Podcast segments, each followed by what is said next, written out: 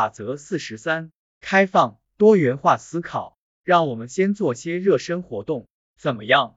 一般来说，运动前你会先做拉伸，心理锻炼也是如此。你已经调整好状态，接下来把精力集中在创造性思考练习前，你要先活动一下思维。我们可以做的练习有很多，具体选择什么并不重要，但你不能陷入新的思维定式。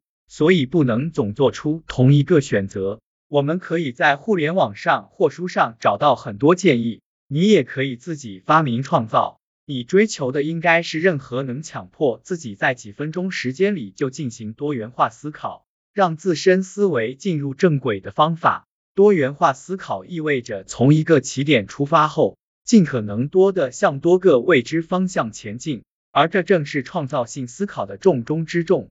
这与聚集性思考正好相反。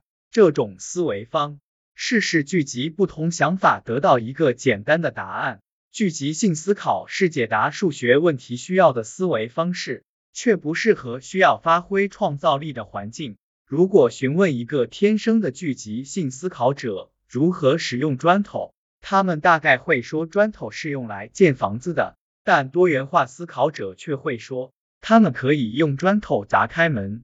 或者压住纸箱不被风吹走，或者用砖头打碎窗户，或者阻止停在坡道上的车下滑，或者把砖头敲碎并放进花盆里引导水流，又或者将砖头垫在脚下，帮自己眺望墙的另一边。尽管大多数人会倾向于成为聚集性或多元化思考者两者中的一类，但在必要时，我们可以自由切换到相反的思考方式。每次在商店里清点零钱时，你就是在做聚集性思考；而要回答过生日想要什么礼物这种问题时，你就需要多元化思考方式。想发挥创造力时，你自然需要多元化思考方式。上面提到的砖头问题是个非常有说服力的例子，描述了如何保持开放心态，才能让自己为创造性思考做好准备。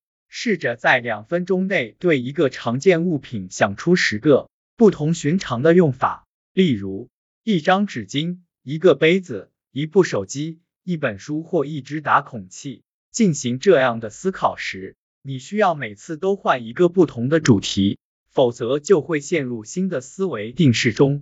所以，我们进行创造性思考练习时，也需要经常变换练习方式。我们的理念是刺激大脑中的创造力部分，使其为真正重要的任务做好准备。就像发声练习可以让你准备好唱歌，用洗发水前必须先打湿头发一样。运动前，你会先做拉伸，